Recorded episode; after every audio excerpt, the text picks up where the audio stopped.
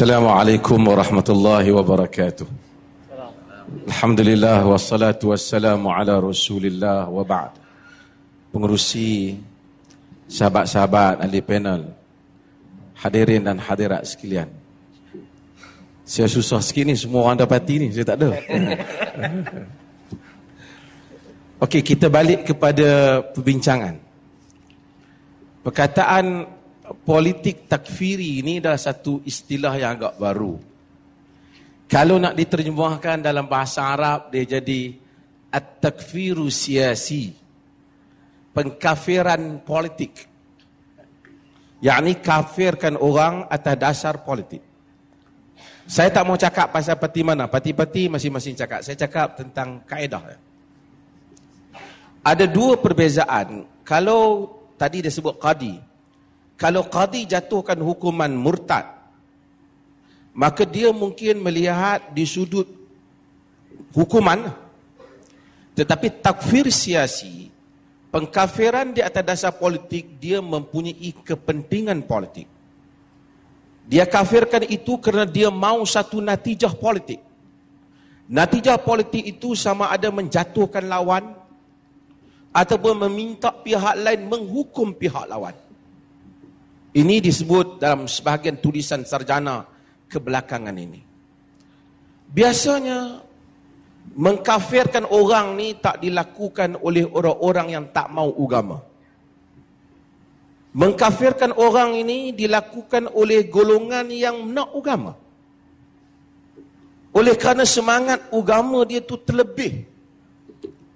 Lalu dia kafirkan orang yang rasa korang beragama daripada apa yang dia nak. Dalam pengkafiran itu terbagi dua tadi. Sama ada dia kafirkan di atas dasar ilmu, memang betul-betul kafir. Ataupun dia kafirkan di atas dasar kepentingan. Sebab itu sarjana seperti Syeikhul Islam Ibnu Taimiyah rahimahullah menyebut bahawasanya jalan syaitan terbahagi kepada dua. Sama ada ifrat atau tafrid. Sama ada kita tu jadi longgar beragama ataupun kita jadi melampau dalam beragama. Kedua-duanya jalan syaitan. Kita jangan fikir orang tak semayangnya jalan syaitan. Orang yang mengkafirkan orang juga tanpa mengikut kaedah yang betul juga jalan syaitan. Tadi panel kedua sebut berlaku pada zaman Khawarij mengkafirkan. Tapi saya nak sebut Quran sebut sebelum daripada itu lagi. Allah Subhanahu wa taala sebut, "Ya ayyuhallazina amanu." Tak ada yang duduk sikit. Dia sabota je. Oh, pah bagi. Kena sokong pah.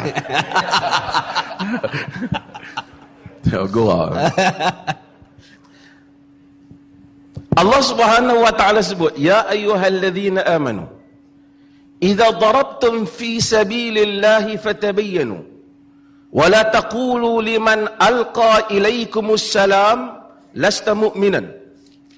Tabtaghuna 'aradal hayatid dunya wa 'indallahi maghanimu katsira. Wa kadhalika kuntum min qabl famanallahu 'alaykum fatabayyanu. Innallaha bima ta'maluna khabira." Maksudnya, wahai orang-orang yang beriman, apabila kamu berjuang pada jalan Allah. Ni terbabit hak berjuanglah ni. Wahai orang-orang yang beriman, apabila kamu berjuang pada jalan Allah, hendaklah kamu selidiki. Jangan kamu kata kepada orang yang memberi salam kepada kamu, kamu bukan orang beriman. Tabtaghuna 'aradal hayatid dunya, kerana kamu ingin mencari habuan dunia. Wa 'indallahi maghanimu katsirah, di sisi Allah itu maghanim, harta rampasan perang yang banyak.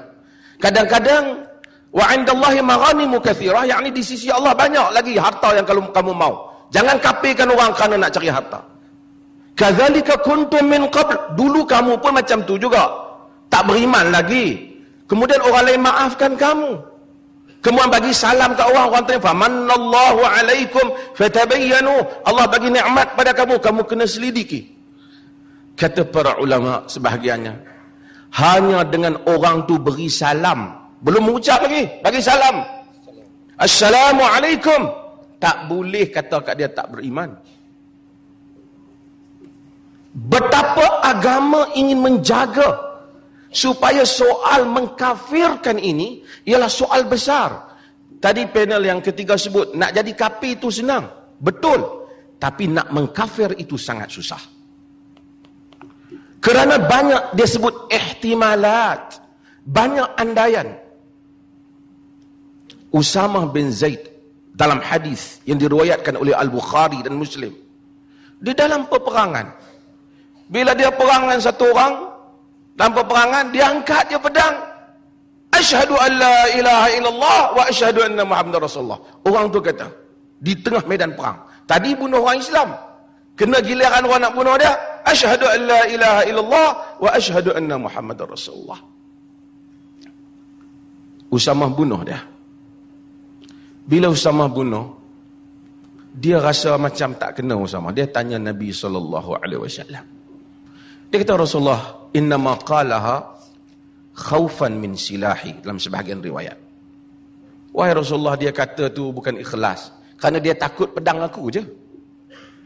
Nabi kata, "Hal syaqaqta an qalbihi hatta ta'lam aqalaha am la, hatta ta'lama aqalaha am la?" Adakah kau telah belah dada dia sehingga kau tahu dia kata betul kan dia kata tak betul? Padahal kalau kita ikut macam tak betul. Angkat pedang baru kata yang tadi bunuh orang Islam. Kata Usamah, sentiasa Nabi itu mengulangi perkataan itu. Nabi kata, "Apa yang akan kau buat dengan kalimah la ilaha illallah apabila kau berjumpa Allah?" Kata Usamah, "Sehingga tamannaitu anni aslamu yauma idzin", sehingga aku harap alangkah baiknya kalau aku baru Islam je, sehingga aku tak melakukan hal itu. Sukarnya mengkafirkan orang. Hadis berikutnya. Tadi saya duk fikir pengurusi, saya tanya apa yang nak dicapai bertajuk. Tapi saya nak bagi tuan-tuan ingat, saya ingat, tuan-tuan ingat. Di dalam Sahih Ibn Hibban, ada satu riwayat yang sahih, yang disahihkan oleh al-Imam Ibn Kathir dan dihasankan oleh Aithami dalam Az-Zawaid.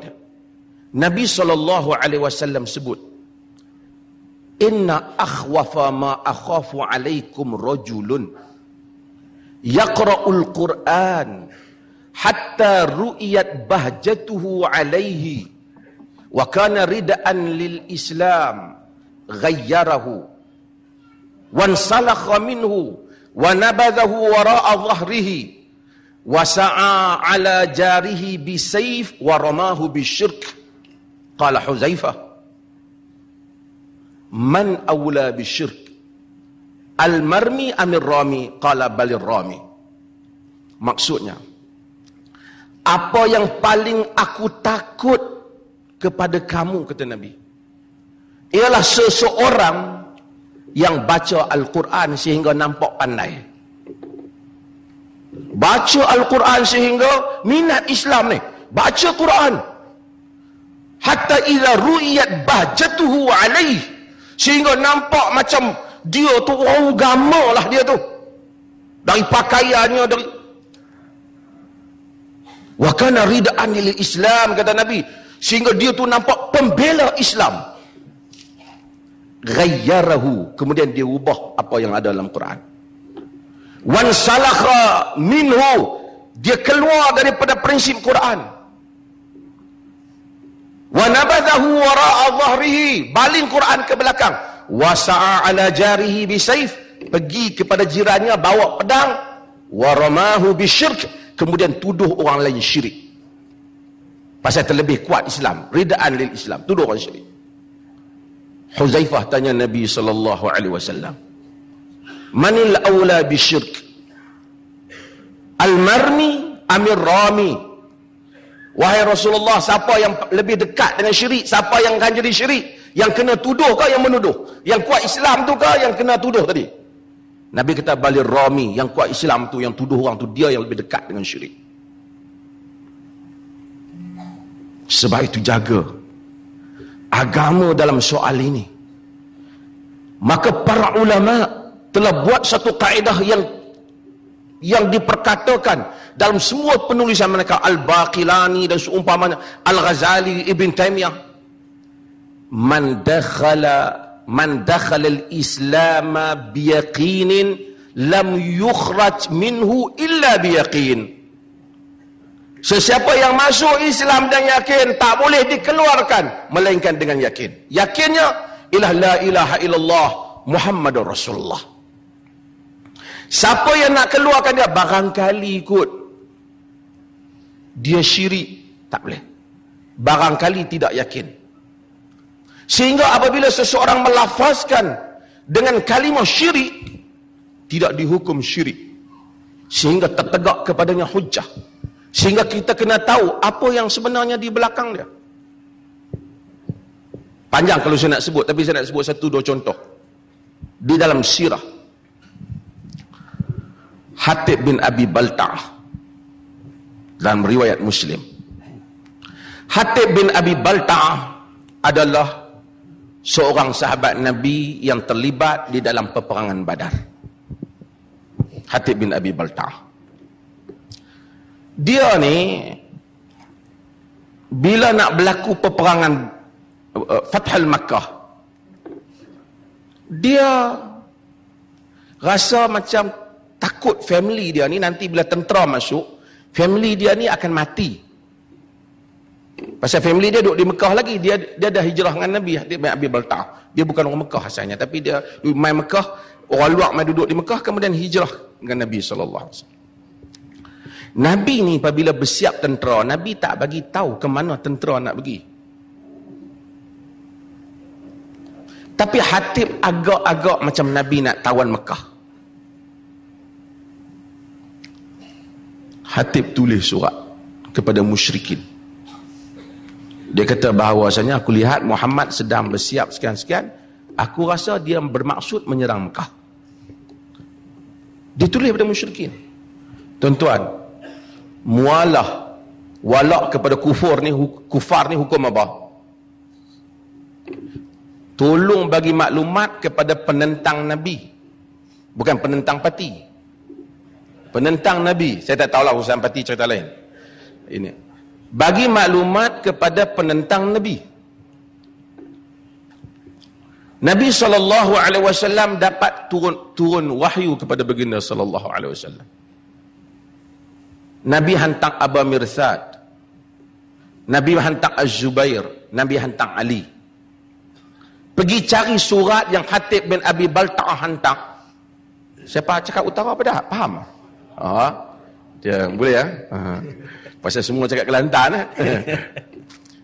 Surat yang Hatib bin Abi Balta'ah hantar kepada orang Mekah. Hatib pergi, Ali pergi, sehingga jumpa dengan satu orang perempuan. Dalam riwayat Muslim disebut di satu tempat bernama Raudatul Khar. Sampai di sana, Ali kata perempuan tu, Al-Kitab, Ainal Kitab, mana surat? Perempuan tu ada surat. Dan riwayat Nabi kata, bagi surat. Sama ada kau bagi, aula ujarridannaki, ataupun aku bagi hang telanjang. Maksudnya aku cari habis, aku buka baju, aku cari. Pasal tak mungkin Nabi bohong. Buka-buka ada surat daripada Hatib bin Abi Balta'ah kepada orang Mekah. Ali ambil surat ni, bawa balik ke Nabi SAW. Ini besar punya kes, treason, khianat. Telah khianat kepada, bukan pemerintah biasa, khianat kepada Nabi SAW. Bawa surat, Nabi pun tengok. Kata Umar, ya Rasulullah, da'ni adribu unuqa hadzal munafiq. Wahai Rasulullah, biar aku potong tengkuk, aku pukul, aku pancung kepala munafik. Nabi tak pergi. Nabi kata, mahlan ya Umar, nanti dulu wahai Umar. Nabi tanya, ya Hatib, ma hamalaka ala ma sana'at? Wahai Hatib, apalah yang menyebabkan kau pergi buat macam ni? Pasal Hatib ni ada rekod, dia ahli perang Badar. Kata Hatib, wahai Rasulullah, sejak aku Islam tak pernah aku nak khianat Allah dan Rasul. Tapi setiap daripada sahabat ni, saya pendekkanlah supaya masa tak nak baca matan. Setiap di kalangan sahabat yang ada ni, orang yang ada ni, semua ada keluarga mereka di sana yang boleh melindungi keluarga mereka. Yang ni ada kabilah yang boleh melindungi keluarga. Saya satu orang dengan family ada di sana. Saya harap-harap dengan surat saya ni, mereka tu tolonglah lindung keluarga saya masa berlaku peperangan. Bukan saya nak khianat. Kerana saya percaya, jika Allah menghendaki Rasulnya menang, Rasulnya tetap menang. Umar tak puas hati. Nabi kata apa? Sadaqta ya Hatib. Betul tu Hatib. Kepada Nabi, Umar kata, wahai Rasulullah aku. Atadri ya Umar, fala'alla Allah ittala'a ala ahli al-Badr. Wa qala ya ahli al-Badr, if'al ma syi'tum qad ghafartu lakum ma taqaddama min dhanbikum wa ma ta'akhkhar. Kau tahu apa wahai Umar? Barangkali Allah telah tengok pada ahli Badar. Allah kata buatlah apa yang kau nak buat ahli Badar. Allah ampun dosamu yang lalu dan yang kemudian. Para ulama walaupun bincang min bab ni fadail ahli Badar, kelebihan ahli Badar. Tetapi seseorang tak dihukum menjadi kafir sekalipun zahir padanya perbuatan yang boleh ditakwilkan sebagai kufur sehingga kita tegakkan hujah dan tahu alasannya. Ini agama. Dan bab ini panjang.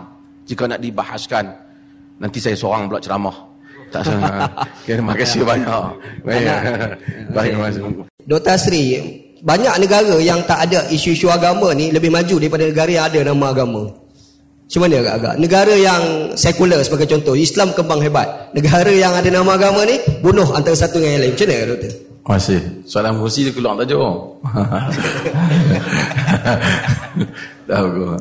Tapi saya balik sikit mengusi. Saya ni bukan ahli politik. Kalau saya ahli politik banyak benda yang saya nak sebut.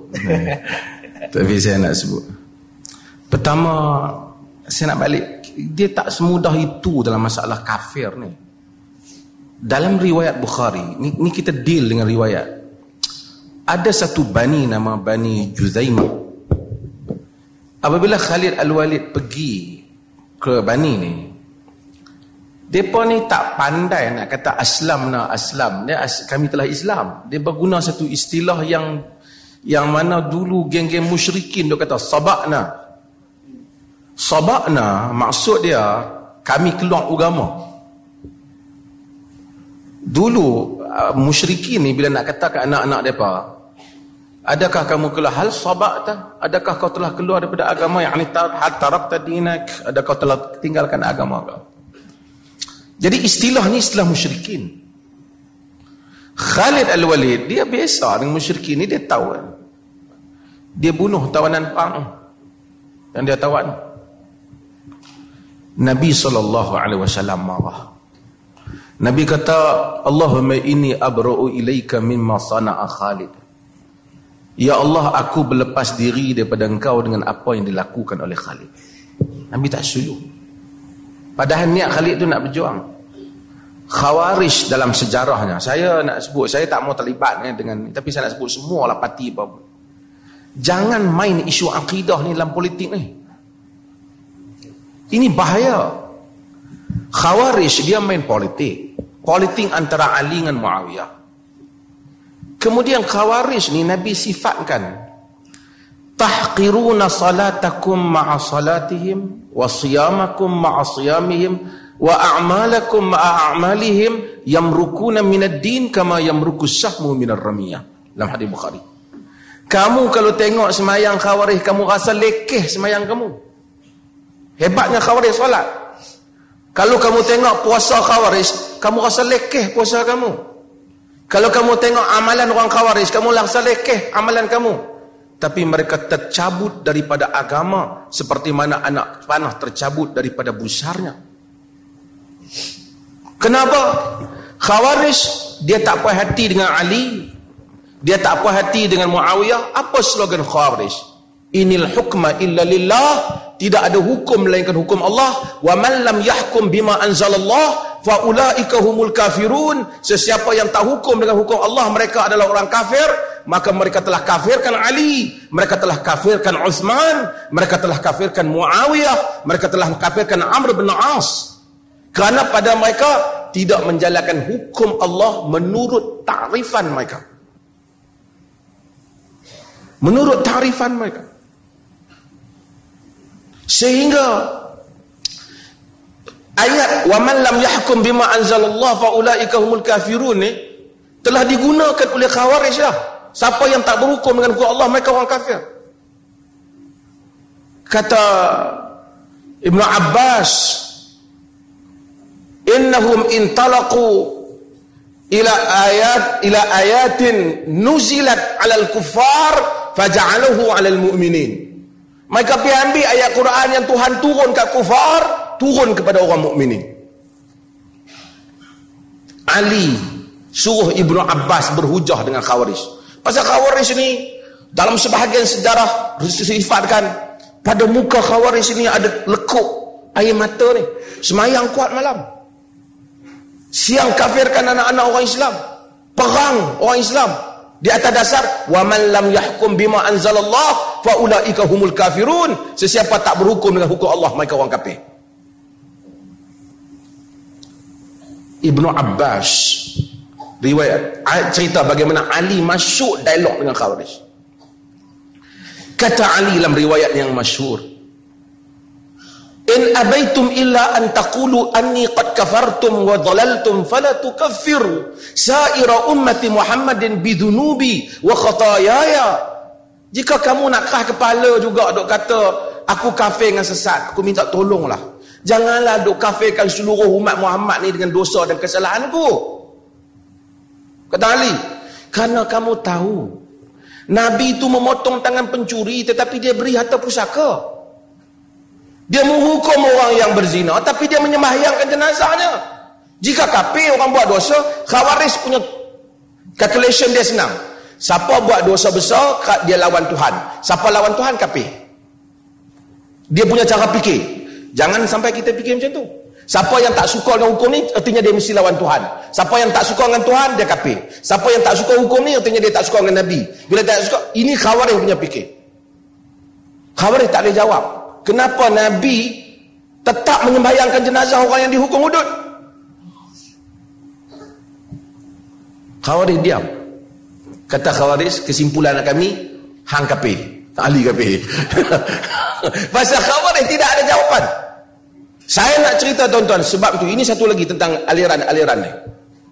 Al-Imam al-Ghazali rahimahullah dalam kitab dia Faisalut Tafriqah Bainal Islami wa Zandaqah, dia sebut semua puak ni suka tuduh puak orang lain kafir.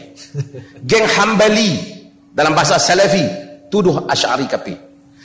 Aliran Asy'ari tuduh Hambali Salafi kafir. Asy'ari tuduh Mu'tazilah kafir. Mu'tazilah tuduh Asy'ariyah kafir. Semuanya kada takdzib Allah dan Rasul, memdustakan Allah dan Rasul. Kata Al-Imam Al-Ghazali rahimahullahu taala Hujjatul Islam tahun 505 beliau meninggal. Kata dia, semua itu tidak lebih melainkan ta'asub kepada puak semata-mata. Sehingga mengandaikan pendapat orang lain, ini yang aliran sekarang ni sampai berlaku ni. Lawan kafir pasal masalah takwil, ayat sifat semua ni. Ini telah Al-Ghazali sebut pada kurun yang ke-6. Kerana puak yang suka kafir ke orang. Di atas andaian. Kerana sebab itu dalam tadi disebut hudud banyak, saya sebut sikit lah. Pengusi duk pegang mikrofon tu, pengusi pun keluar tajuk daripada pergi hudud lah. Tapi tak apa, di dalam riwayat yang mauquf, riwayat ini tidak di riwayat Al-Imam at-Tirmizi, mungkin ditijak marfu', udru'ul hudud bi syubhah, ditolak hudud dengan syubhah, yakni elakkan pelaksanaan hudud dengan syubhah. Kata sebagian para ulama, oleh kerana riddah itu ada bab dalam hudud, murtad tu, maka kita tak boleh ada saja syubhah, tak boleh tuduh orang murtad. Kalau lagi mana andaian, tak boleh tuduh orang murtad. Saya nak buat cara ustaz kampung tadi cerita hina azan. Saya selalu buat dalam kuliah saya, semua selalu daripada dulu saya cerita Allahu Akbar syiar Islam, la syakka fihi, syiar Islam azan. Kalau satu orang kata pergilah, zahirnya kufur kerana kata ke azan. Azan syiar. Tapi ulama kata tak boleh kafirkan dia. Kena tanya dia pasal apa dia kata pergilah. Dia panggil bab ni iqamatul hujjah, ditegakkan hujjah. Mungkin kalau kita kata pasal apa, aku cukup tak suka nak semayang-semayang ya, nak bising pasal apa, aku kufur. Tapi mungkin dia kata aku bukan pergirah kat azan tu, aku pergirah kepada hak bang tu, subuh tadi ngaku tak semayang, mai zuhur ada kenuri mayang, contohnya lah. Contoh artinya sebab itu dia panggil iqamatul hujjah. Hatta para a'immah di dalam akidah menyebut, hatta bab yang semua orang rajin kuliah ni duk sebut al-ma'lum minad din bidarurah tadi, benda yang diketahui umum dalam agama, bab semayang apa, hatta bab semayang, haram berzina, haram minum arak, tidak dikafirkan orang yang engkar sekiranya tidak sabit kepada dia dia mengetahui bab itu. Mungkin dia baru masuk Islam, dia tak tahu. Sebab itu dia ada 4 stages, 4 step nak sampai pada kafir tu. Hanya hendaklah dia itu tahu, tahu saja tak memadai. Hendaklah dia pasti benda tu sabit, sabit saja tak memadai. Hendaklah dia tahu tafsiran yang betul, tafsiran saja tak memadai. Hendaklah tidak ada sebarang syubhah terhadap tafsiran itu, baru dia dijatuhkan hukuman kafir, kata Syeikhul Islam Ibnu Taimiyah. Sebab tu saya punya nak habaq tadi pengusi kita bagi tahu jawapan dulu sebelum majlis, tapi saya nak abang simple lah majlis kita malam ni. Ayat kapi-kapi ni tak usah duk main lah. Yang tu lah kita cerita bab lain lah. Dan saya berbeza sikit lah masalah sekularisme ni. Sekejap saya cerita ni kata saya kapi pula. Tapi saya bab sekularisme ni saya nak cerita yang lain. Kalau tapi kacau majlis. Saudara, saya bersetuju dengan yang berhormat. Boleh berbeza bab sekularisme. Saya bersetuju dengan YB. Cuma saya nak sebut, kita tidak beza tentang masalah orang pisahkan agama tu.